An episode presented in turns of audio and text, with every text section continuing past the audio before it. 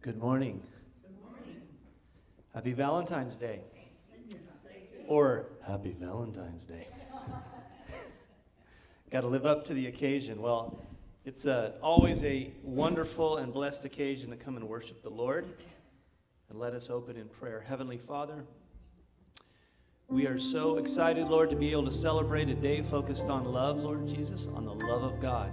There is none greater, there is none deeper and wider, Lord. And so we just want to offer our thanks, praise, and worship unto you this morning. You are the source and center of all love, and a love greater than any that we can understand on earth, Lord God.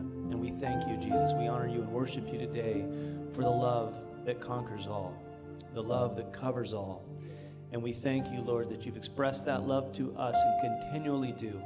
And we just offer our worship and praise to you in song. And we ask that you, Lord, anoint the word as it goes forth today and bless your people here today. In the name of Jesus we pray. Amen.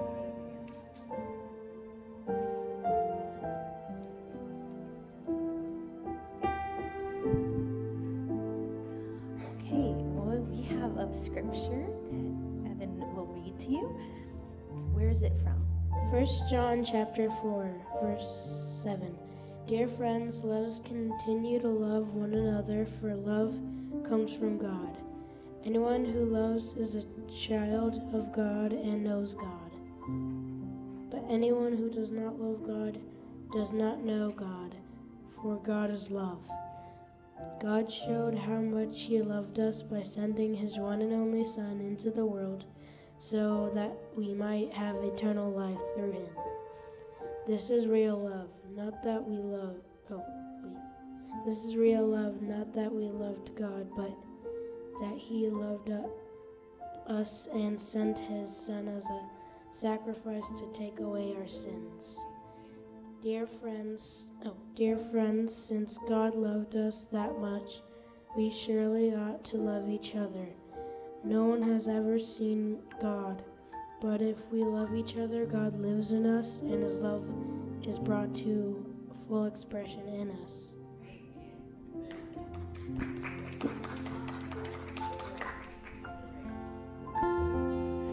It's a good reminder that God is love and his love lives and and is seen through us in our actions and we do love one another here.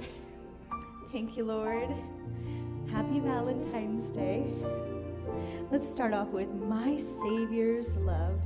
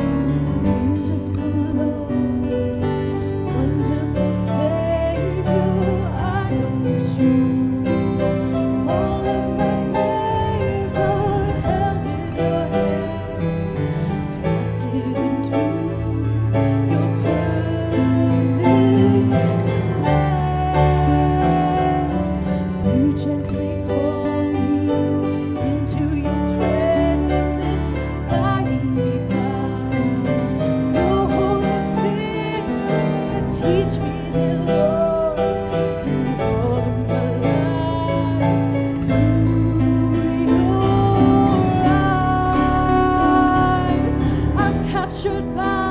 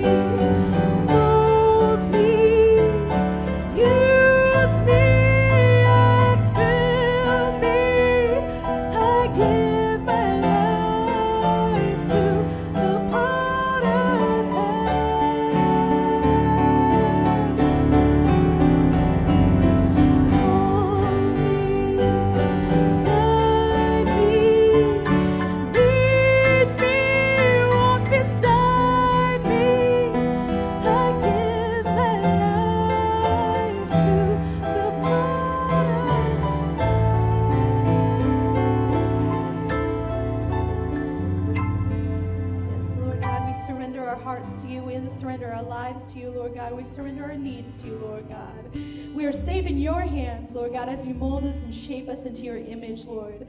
Help us be patient with the process, Lord, of changing and growing and maturing into the likeness of you, Christ Jesus, Lord. And I pray a blessing over our congregation, Lord God. Patience and blessings upon us, Lord God, as you shape us. Thank you, God. You're mighty, Lord. Have thine own way, Lord.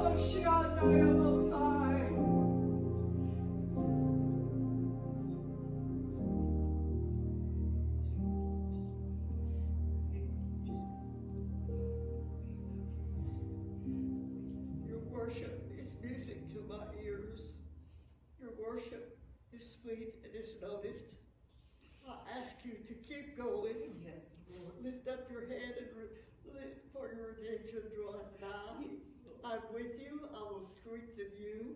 Just remember, where the two or three are gathered together, I am there in their midst. I will not forsake you. I'll go with you. Worship me. Praise me. Lift me up to the world. Yes. I am your strength. Yes. Yes. Thank you, God. Thank you.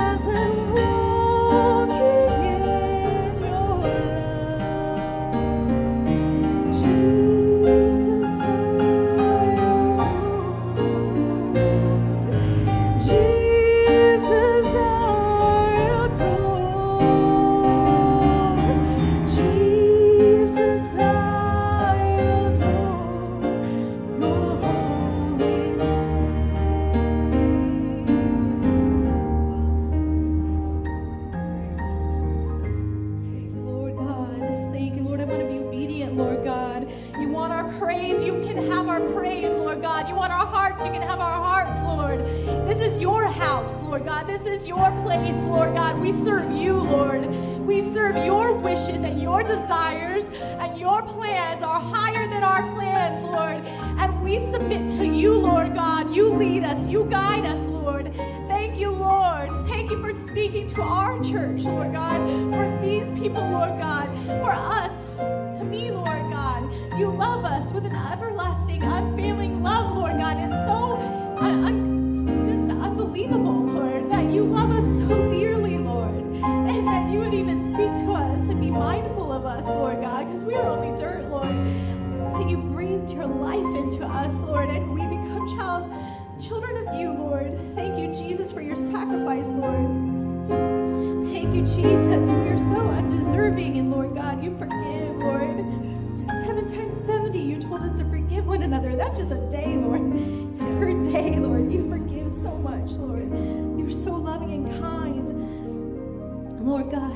worship you.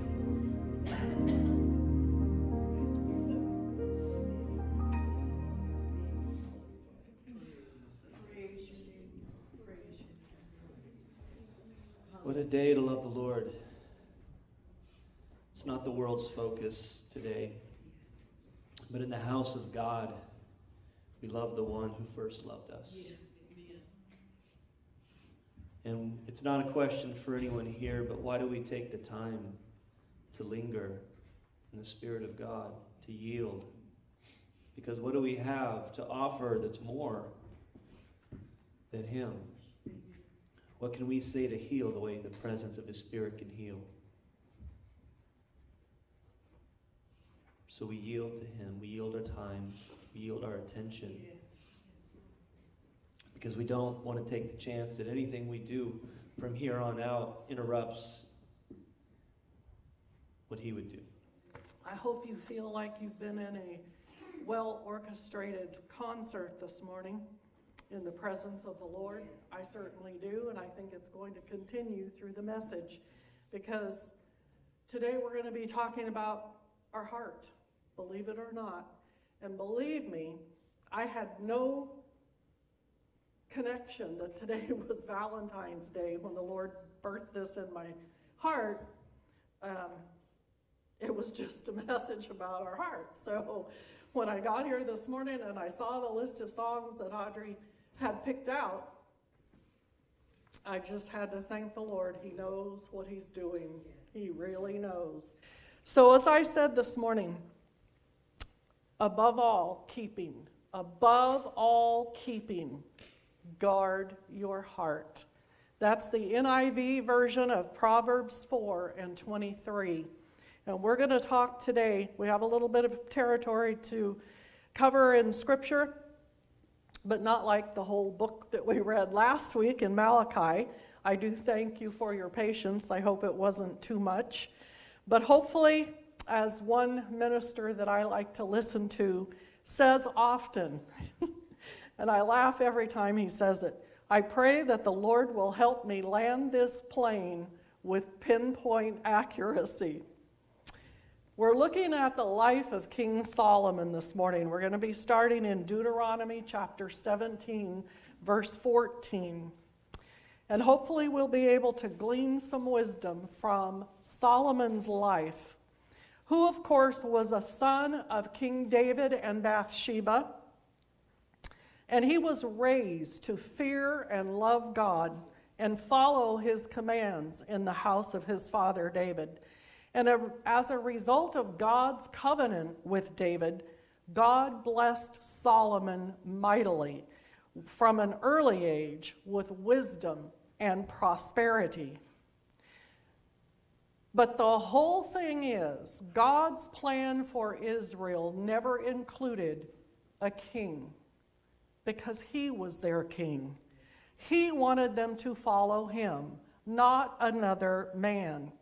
After all, he had led them out of Egypt with the prophets and the priests and the judges, and they were to deliver his word, which they did, but the people wouldn't have it.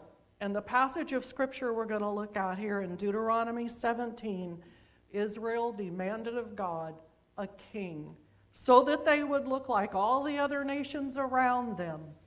And God let them have what they wanted, but we're going to learn about what happened there. So, Deut- Deuteronomy 17, verses 14 through 17. When thou art come into the land which the Lord thy God giveth thee, and shall possess it, and shall dwell therein, and shalt say, I will set a king over me, like as all the other nations that are about me. Thou shalt in any wise, or under all circumstances. Set him a king over thee, whom the Lord thy God shall choose. One from among thy brethren shalt thou set as king over thee. Thou mayest not set a stranger over thee, which is not thy brother. But he, the king, shall not. Now listen to this set of commands from God Himself shall not multiply horses to himself, nor cause the people to return to Egypt to the end that he should multiply horses. Now, the meaning of this is that Egypt was the supplier of horses for chariots and war. And God said, You shall not multiply horses. For as much as the Lord hath said unto you, ye shall henceforth return no more that way. In other words, you are not to go back to Egypt. Neither shall he, the king, multiply wives to himself, that his heart turn not away. Neither shall he greatly multiply silver and gold. So there's three things here God said you do not multiply horses, you do not multiply wives, and you do not multiply silver and gold. In this passage, God established these rules for the, for the benefit and the protection, the good of the people. And he expected them to follow them. And as I said, he didn't want them dependent on an outside source or allow their pagan gods to come in through an outsider who didn't love them nor believe in their God. He also didn't want them dependent upon chariots and horses for might and strength of war. He wanted them to depend on him. That's why King David said in Psalm 20 and verse 7 Some trust in chariots and some in horses. Does it make sense now? God said, No, don't do it. But we will trust in the name of the Lord our God. And if you recall last week when we read Malachi, God created one man for one wife for the purpose of maintaining a pure, clean bloodline. And likewise, God wanted the children of Israel to remain pure. So he restricted them to having a king from among their people of God's choosing. And he would limit their wives to one for the same reason. Now, if you would fast forward to 1 Kings 10, and we're going to look at how Solomon measured up as king with the commands God gave. So here in, in 1 Kings chapter 10, we're starting in verse 6. This is the story of Queen, the Queen of Sheba coming to visit King Solomon and seeing the vastness of his kingdom, his wisdom, and his wealth. 1 Kings 10 6 and 7. And the queen said to the king, It was a true report that I heard in mine own land of the acts of thy wisdom. Howbeit, I believed not the words until I came and I saw it with my own eyes, and behold, the half was not even told to me. Thy wisdom and prosperity exceeds the fame of which I heard.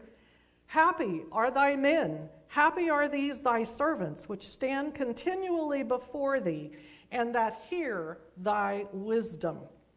Blessed be the Lord thy God, which delighted in thee to set thee on the throne of Israel, because the Lord hath loved Israel forever. Therefore made he the king to do judgment and justice. Now, my Bible's commentary says that in just one year, that the year that uh, Queen, the Queen of Sheba came, all the gifts brought by the Queen and from many other distant admirers who had also heard of King Solomon's wealth totaled in gold only $20 million for the one year. God never intended for this kind of wealth to be in the king's house, and he told them so. For he knew it would be a great hindrance, a stumbling block, and a distraction for him.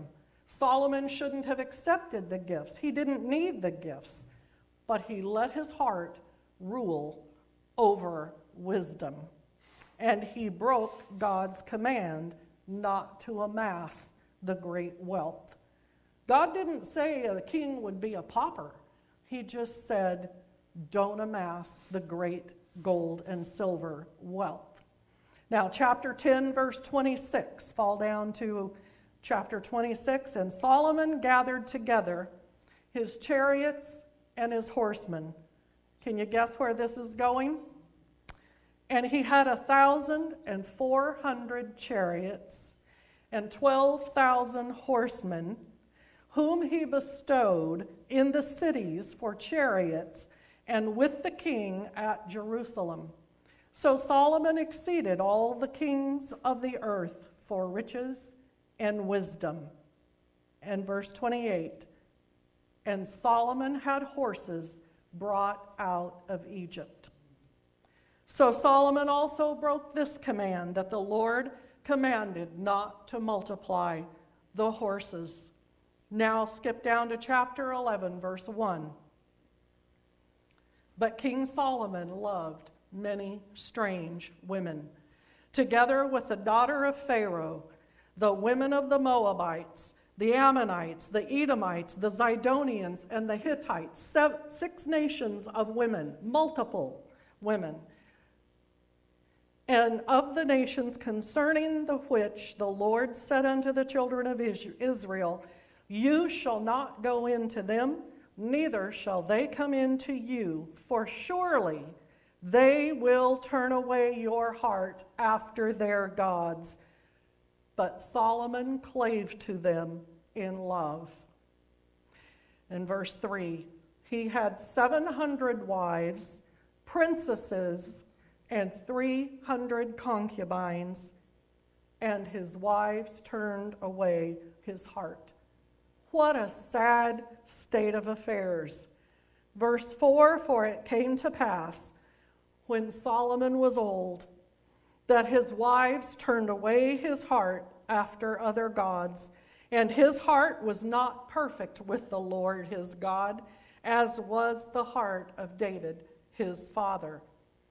And Solomon went after Ashtaroth and he did evil in the sight of the Lord, and he built the high places for Chemosh, the abomination of Moab, and for Molech, the abomination of the children of Ammon. So Solomon miserably failed by keeping none of the commands that God had set for the king. And God said, Solomon, because you've done this terrible evil in my sight, I will surely rend the kingdom from your hand, and I will give it to your servant. No matter how much might and power a man may have, mark it down. God will deal with the heart. However, Solomon, this is still God speaking, for my servant David's sake, I will save the one part of the kingdom, Judah, in the south, and I will give it to your son, Rehoboam, for your father David's sake. Covenant means something to God. So that even in the face of Solomon's heart turning away from God because of his total disregard for the law of God, he amassed the great wealth. He multiplied the horses, and he had many strange wives which he allowed to turn his heart away from God. Yet still, God remembered the covenant that he had with Solomon's father David when he told him that his descendants would always sit upon the throne of Israel. So God was angry and he had to deal with Solomon's heart. There had to be a price paid for the backslidden waywardness of Solomon's heart. He knew what was right, he knew what God had said. So God stirred up adversaries against Solomon, and he split the kingdom, and he gave 10 tribes in the north to Jeroboam, and he gave only Judah to Solomon's son, Rehoboam, so that he could keep his covenant with David. But God said, For the 12th tribe, he kept Jerusalem for himself because that's where he placed his name. And now, to land this plane, if we can, would you please turn to Proverbs 4, verse 10? The Proverbs of Solomon. What could he possibly have to say after disappointing God so terribly? Verse 10, chapter 4. Solomon is talking to his son. Hear, O my son, and receive my sayings, and the years of thy life shall be many.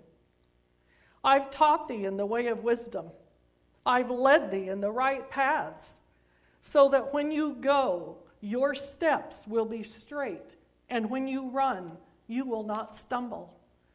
Take fast hold of instruction and don't let go of her. Keep her, for she is the life. Enter not into the path of the wicked, and go not in the way of evil men.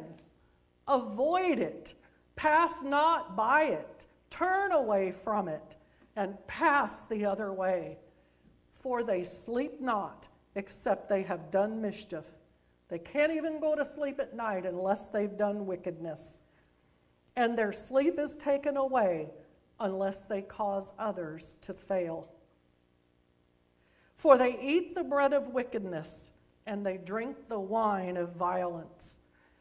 But the path of the just is the shining light that shineth more and more unto the perfect day.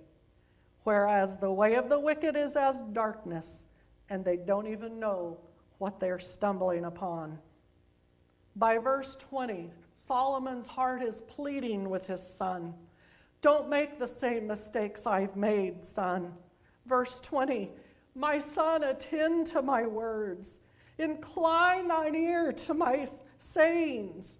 Let them not depart from thine eyes. Keep them in the midst of thine heart, for they are the life unto those that find them, and health to all their flesh. Verse 23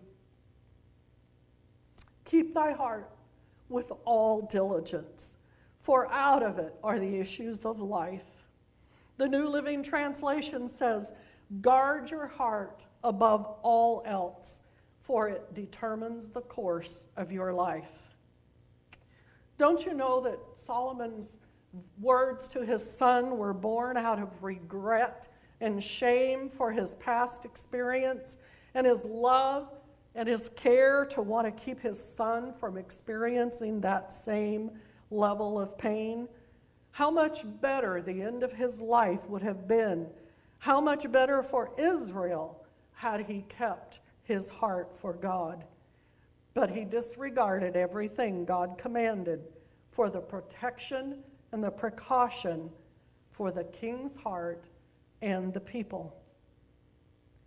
It's a fact that before we can act on a thing, we have to think it. Thoughts lead to attitudes, and attitudes to actions, and actions to achievements, whether they're good or evil. But it all begins with the thought of the heart. David cried in Psalm, Create in me a clean heart, O God, and renew a right spirit within me. And in Matthew 12 33, Jesus said these words plain and simple either make the tree good and his fruit good, or else the tree corrupt and his fruit corrupt. For the tree is known by his fruit. O ye generation of vipers, how can ye, being evil, speak good things? Good things don't come out of the mouth of the evil. For out of the abundance of the heart, the mouth speaketh. Keeping our heart, it means stopping our thoughts and examining them, examining them before the Lord before they become actions of bad fruit. I've prayed this week and I said, Lord, I want my achievements to re- reflect a heart that's kept for God, to reflect a pure heart a good tree with good fruit that can be laid out for all to see, for God to see. And I know you do too. But once in a while, we need to be remembered. We need to be reminded that thoughts matter. They matter before God because they can develop into an evil action. Let's pray.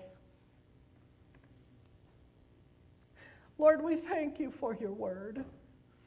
And I cry out unto you as David did, O God, create in me a clean heart.